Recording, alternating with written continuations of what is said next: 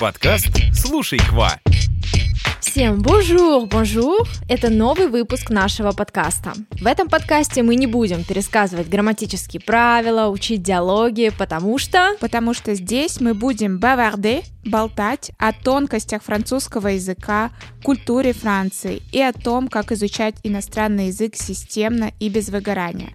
Меня зовут Кристина, я преподаватель французского языка. А меня зовут Лера, я тоже преподаю французский, а еще мы вместе основали онлайн-школу Эколь Кваква. И сегодня мы поговорим про уроки с носителем. Кристина, вот как ты считаешь, когда мы начинаем изучать иностранный язык, какого преподавателя лучше выбрать? Русскоязычного или носителя языка. Я спрашиваю, почему? Потому что очень многие предпочитают носителя, потому что он, ну, якобы лучше, глубже знает язык. Да, действительно, многие считают, что этот вариант эффективнее, но на самом деле ответ неоднозначный. Давайте разбираться. Во-первых, кто такой носитель языка? Это тот, кто пользуется языком как родным, Например, мы носители русского языка. Ну да, то есть носители, они интуитивно, правильно говорят, без каких-либо усилий, мы не напрягаемся, мы разговариваем без акцента, естественно, и мы активно используем язык в совершенно разных жизненных ситуациях. Да, поэтому каждый сам должен ответить на вопрос, с кем заниматься эффективнее, с русскоязычным преподавателем либо с носителем. А сегодня мы поделимся плюсами и минусами занятий с носителем и начнем с минусов. Лера, как ты считаешь, какой самый главный главный минус?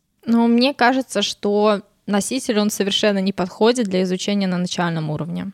Да, я тоже так считаю, что носитель подходит не всем, и именно на начальном уровне занятия с носителем менее эффективны, чем с хорошим русскоязычным преподавателем, потому что у вас нет базы, слов, грамматики, и довольно сложно понимать объяснение носителя языка, то есть процесс изучения будет долгим. Поэтому если ваш уровень пока что начальный, то пока лучше воздержаться от занятия с носителем и пройти какой-то курс, либо уроки с русскоязычным преподавателем, потому что он знает особенности вашего родного языка, и ваше обучение будет протекать гораздо легче. Угу. Да, абсолютно верно. И нужно обратить внимание на то, что взрослым, в принципе, легче изучать язык, э, потому что они опираются на опыт э, изучения своего родного языка, например, русского, и этим пользуются в изучении. Следующий минус — не каждый носитель языка хороший преподаватель. И здесь мне есть много о чем вам рассказать. Во-первых, стоит отметить, что владеть языком, свободно разговаривать на нем и преподавать его — это две абсолютно разные вещи. Если человек без специальной подготовки и он не горит преподаванием языков, это не его профессия, и он этому не учился, а просто решил подзаработать, либо сменить деятельность,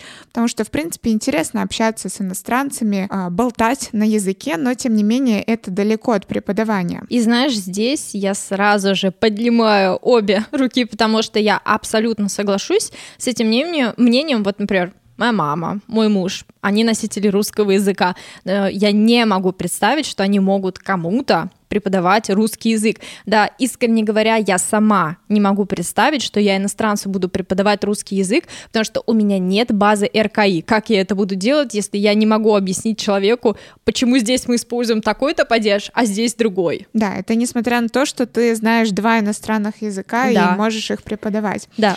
Кстати, у меня есть опыт поиска носителя языка для себя. Два года назад я искала носителя, чтобы заниматься, ну, просто для себя, так скажем. Это была моя душина.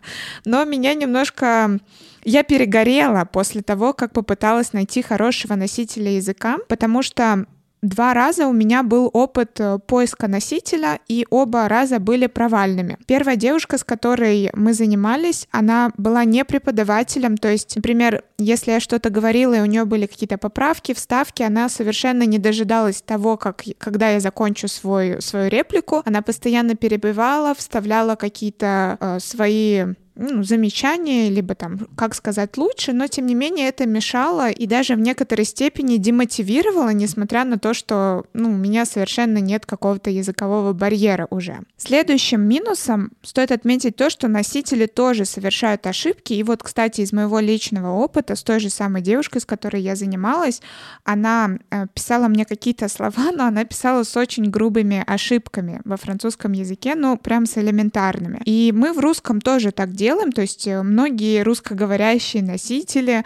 они э, делают кучу ошибок в элементарных словах, поэтому опираться и брать это как за образец все-таки не стоит. Угу. И от себя хочу добавить такой минус, что по соотношению евро к рублю, наоборот, да, и к нашей жизни, занятия с носителем, они стоят дороже. Вот такие минусы стоит учесть. А теперь давайте поговорим о преимуществах, которые дают занятия с носителем. Ну, во-первых, стоит отметить то, что носитель и занятия с носителем французского языка позволят вам глубже познакомиться с культурой. Это очень расширяет горизонты знаний и позволяет выйти за рамки, которые казались нам обязательными.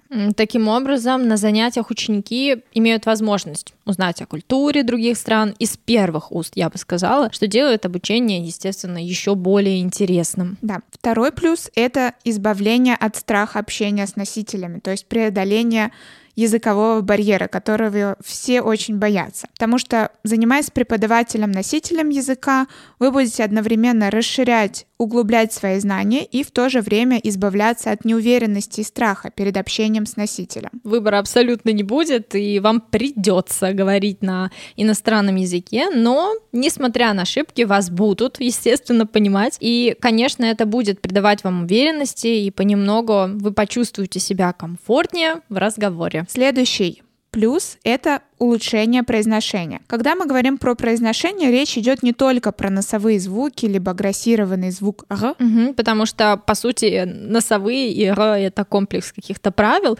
а сюда уже будет входить интонация, манера говорить, делать паузы или акценты в речи, потому что, ну, даже с опытом, когда очень много слушаешь французов, э, копируешь интонацию. Да даже в русском языке, возможно, вы замечали, что вы начинаете копировать речевое поведение людей, с которыми вы общаетесь. Употреблять какие-то фразы, как они, какие-то паузы делать и так далее. В иностранном языке происходит то же самое, и это плюс, потому что так мы приближаемся к реальному такому естественному звучанию. Следующий плюс — это изучение живого языка, такого, на котором прямо сейчас говорят в его стране со всеми этими современными словечками, интересными оборотами, сокращениями и всякими упрощенными правилами грамматики.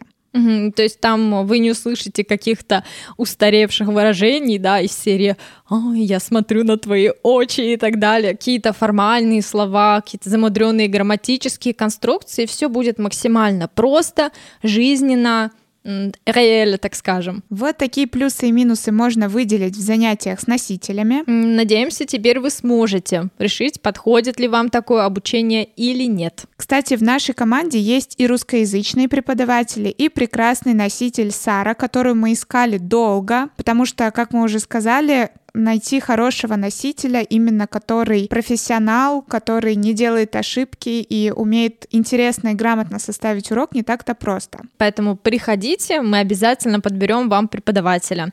Ссылку на наш сайт будет в описании подкаста. Подписывайтесь на нас на той площадке, где вы нас слушаете, и оставайтесь на связи. Услышимся в следующем выпуске. Всем au revoir! École Quoi Quoi